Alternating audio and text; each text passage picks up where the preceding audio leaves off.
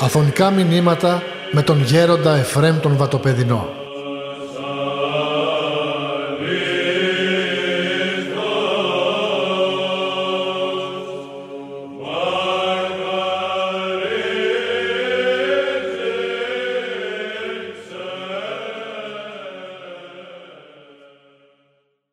Κατερχόμενος από τον Άθωνα, από τον τόπο αυτόν που αναπέμπεται μια συνεχής δοξολογία προς τον Θεό. Κατέρχομαι από τον τόπο της αδιαλείπτου προσευχής. Κατέρχομαι από τον τόπο των δακρύων. Κατέρχομαι από τον τόπο που είναι πεπατημένος από αναριθμίτους πόδας οσίων ανθρώπων και εν πολλής αφανών. Αυτό που συνέβη στη σκήτη της Αγίας Άννης ότι κάποιος μοναχός βρήκε σκάβοντας για να χτίσει ένα κελί βρήκε απροσδοκήτως ένα λείψανο ενός Αγιορείτου που ευωδίαζε και ήταν έτοιμος την επομένη να το αναγγείλει στη σκήτη και ενεφανίστη ο ενάρετος αυτός μοναχός και του λέει μαζί αγωνιστήκαμε να με σκεπάσεις και να μην μεις πουθενά ούτε ότι με βρήκες ούτε ποιος είμαι. Αυτό σας το ανέφερα για να σας πω ότι οι Αγιορείτες Άγιοι εκλέγοντας την αφάνεια, εκλέγοντας την περιφρόνηση του κόσμου, φεύγοντας μακριά του. Θέλουν να είναι μακριά και να είναι αφανείς. Ένας εκ των τελευταίων αγιοριτών Αγίων, αυτή την παράδοση, ο γέρον Πορφύριος ο Καψοκαλυβίτης, ο οποίος ήταν Θεός επί γης. Όσοι διαβάσατε το βίο του και όσοι το γνωρίσατε. Και ενώ η κηδεία του και η ταφή του έγινε στη σκήτη των καυσοκαλυβίων, εκεί ακριβώς που άρχισε τη μοναχική του ζωή, εν τούτης, άφησε παρακαταθήκη στους υποτακτικούς του όταν κοιμηθεί και περάσουν τα τρία χρόνια που θα γίνονταν η ανακομιδή των λιψάνων του, να πάνε κρυφά από άλλους πατέρες, να πάρουν τα λιψανά του και να τα πετάξουν κάπου και να μην έχουν ευλογία να το πούν πουθενά. Και πραγματικά αυτή την υπακοή την έκαναν.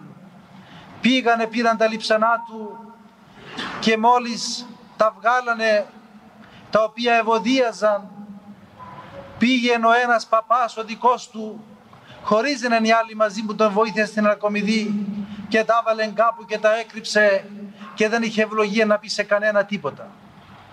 Αυτή ήταν η εντολή αυτού του ενάρετου γέροντα, αυτού του προφήτου, του διορατικού, αυτός που συνεχώς παρακαλούσε τον κόσμο και παρηγορούσε διότι έλεγε το χάρισμα μου το έδωσε ο Θεός όχι γιατί το αξίζω, αλλά γιατί πρέπει να βοηθηθεί ο κόσμος.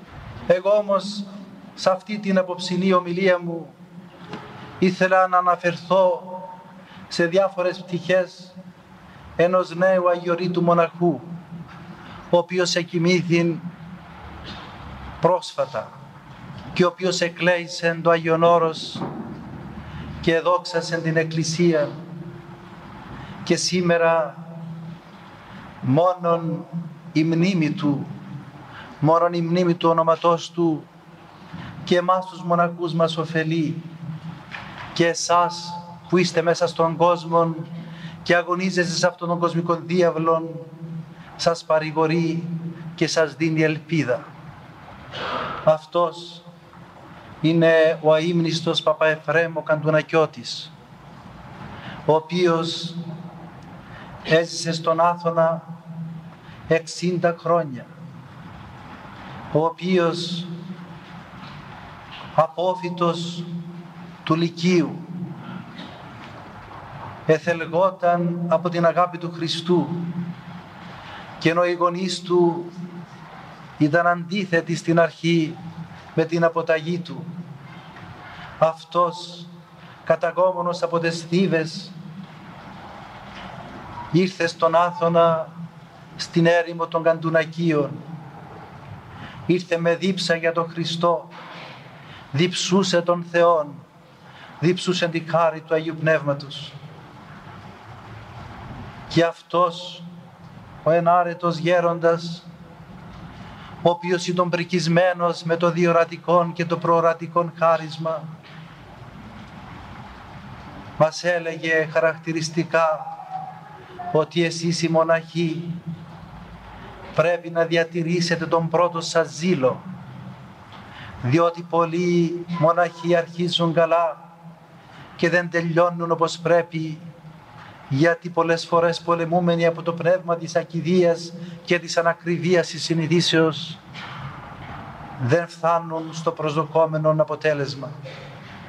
Διότι αυτός ο παππούλης, αυτός ο γέροντας, ο Παπαεφρέμ, ο Καντουνακιώτης, είναι ένας από τους στήλους του Αγίου Όρους, που ο ίδιος είχε εντός δύναμη προσευχής.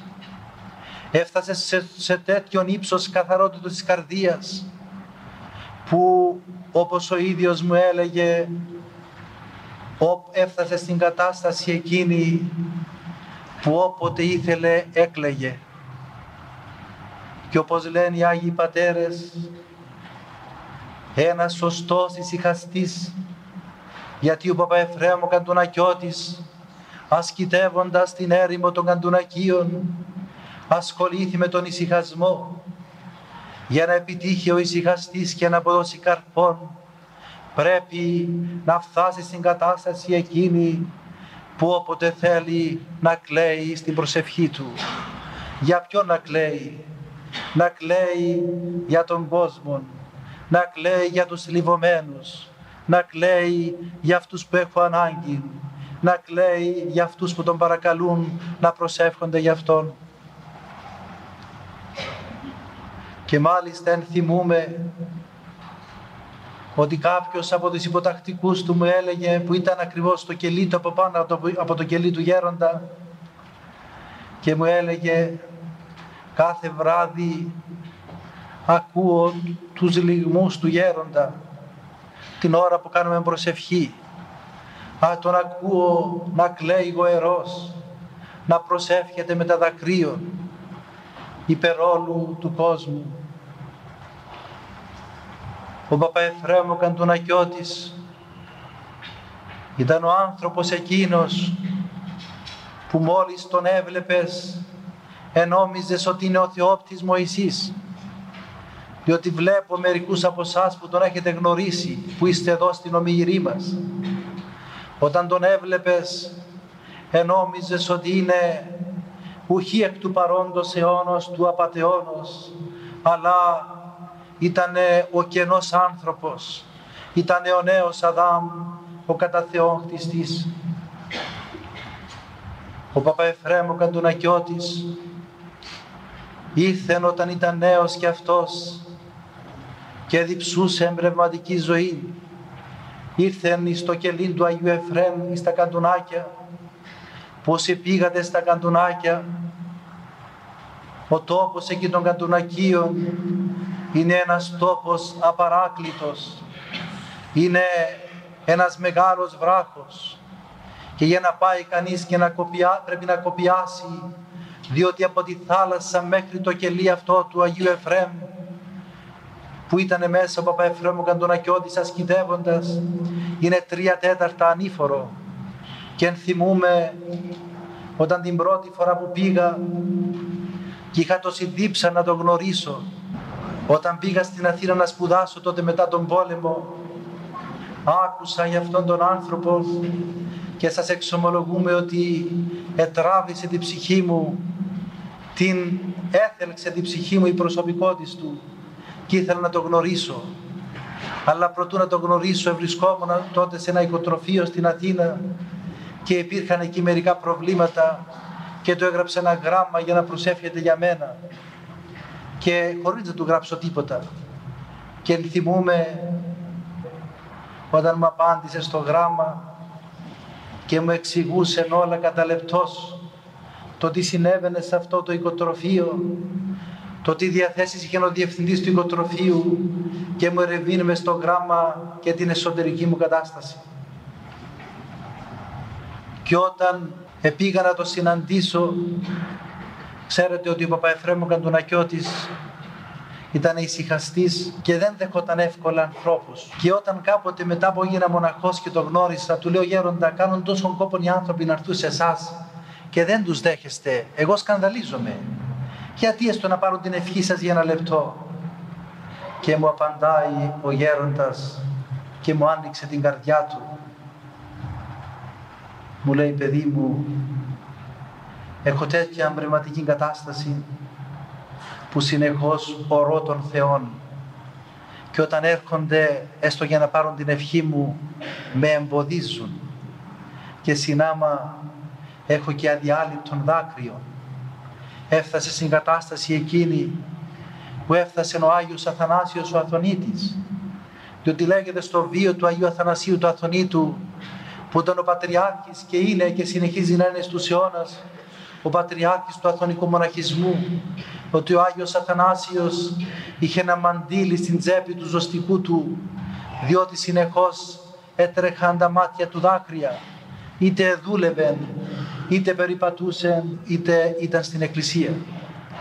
Και εγώ μου λέει, μ' αξίωσε ο Θεός να έχω το δάκρυο το αδιάλειπτο και δυσκολεύουμε πολλές φορές να συνομιλήσουμε με ανθρώπους.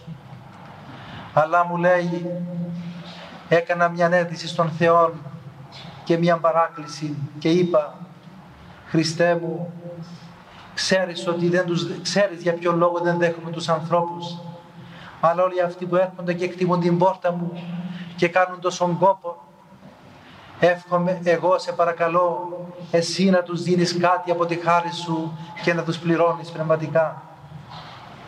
Και αυτό πραγματικά το είδα διότι όσοι εκ το γνωστό μας επήγαν στον Παπα Εφραίμ και δεν μπόρεσαν να το δουν επέστρεψαν αυτοί με μια μεγάλη πνευματική χαρμονή επέστρεψαν με μια αγαλίαση που ήταν δωρεά της χάριτος με τις μεσητείες του Παπα Εφραίμ και όταν εγώ συνεχίζοντας συντήγηση ενώ ήμουν λαϊκός και πήγα να τον δω χωρίς να ξέρω βέβαια αυτά τα πράγματα που σας είπα λέγει μας ο μοναχός που τον διακονούσε ο γέροντας δεν μπορεί να σας δει.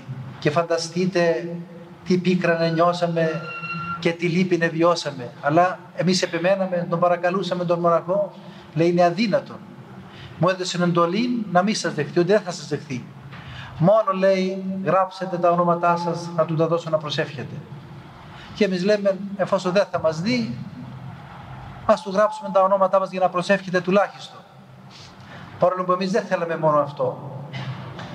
Του γράψαμε τα ονόματα και αυτός αδελφοί μου κατάλαβε όταν είδε τα ονόματα ότι εγώ ήμουν ο Βασίλης ο Κουτσού και έστειλε χωρίς να περιμένω έναν αγγελιαφόρον Ιησούς Δανιλαίος που είναι κοντά στην καλύβη του και λέει ο Βασίλης να έρθει και τον θέλει ο γέροντας. Φανταστείτε την χαρά, φανταστείτε αυτή την απροσδόκητη λύση του προβλήματός μας που είχαμε εκεί. Και όταν πήγα και τον είδα και αντίκρισα αυτή τη μορφή που ήταν συνάμα αυστηρά αλλά συνάμα και γλυκιά. Ήτανε εφαινόταν η μορφή του ως εκφραστής του Θεού θελήματος. Και τότε όταν πήγα εκεί δεν είχα, δεν είχα σκοπό, δεν σκεφτόμουν τον μοναχισμό. Και ο ίδιος αγαπητή μου μου προφήτευσε μπροστά σε άλλους ότι εσύ θα γίνεις μοναχός εις το Άγιον Όρος. Θα γίνεις ιερομόναχος και θα είσαι και της πνευματικής μας γενεάς, δηλαδή της γενεάς του αιμνής του γέροντος Ιωσήφ του Ισυχαστού.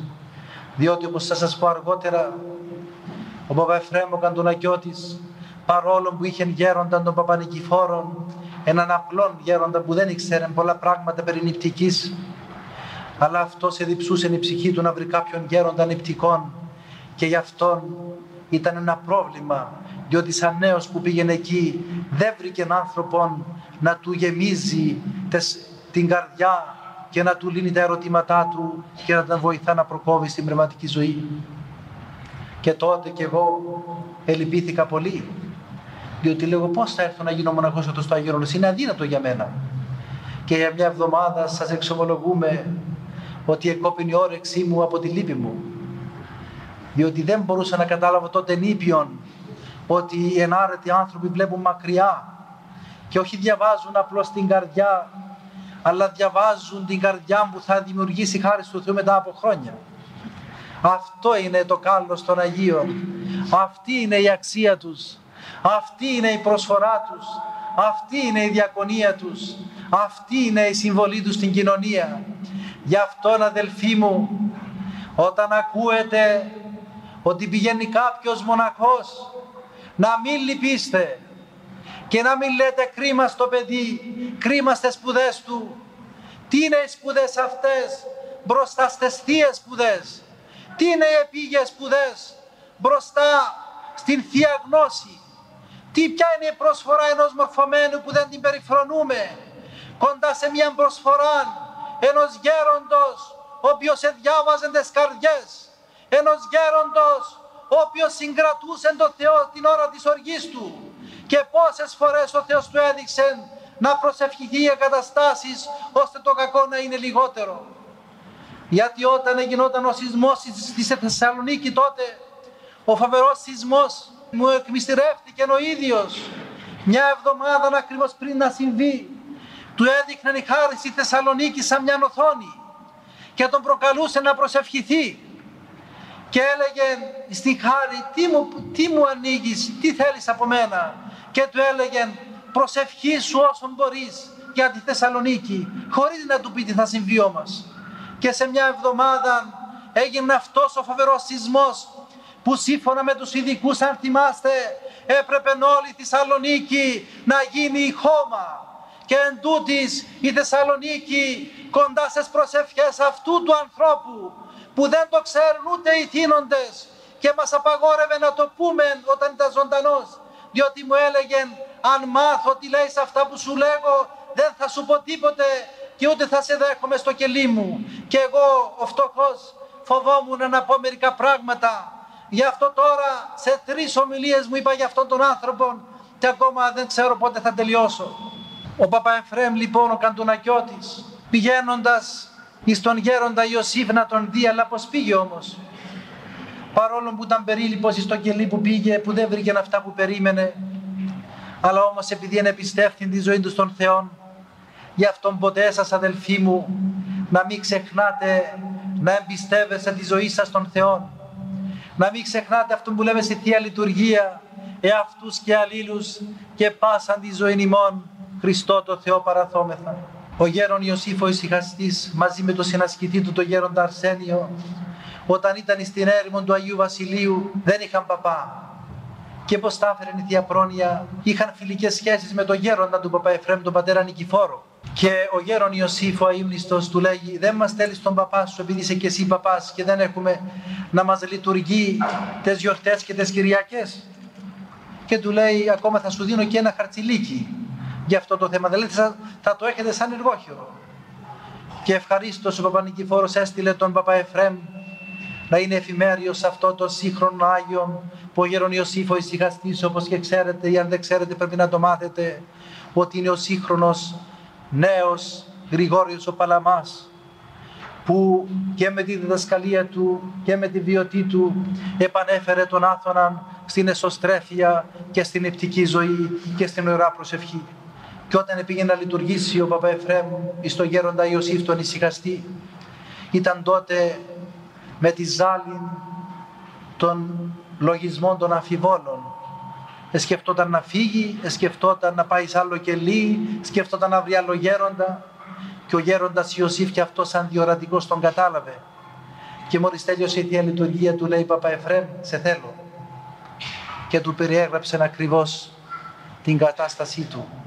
Και του λέει ξέρω το λογισμούς να φύγεις αλλά δεν θα φύγεις και θα σε βοηθήσω εγώ και άρχισε να του μιλά περί θεωρητικής ζωής περί νηπτικής ζωής και του λέει από σήμερα θα αρχίσεις να λες μια ώρα την ευχή.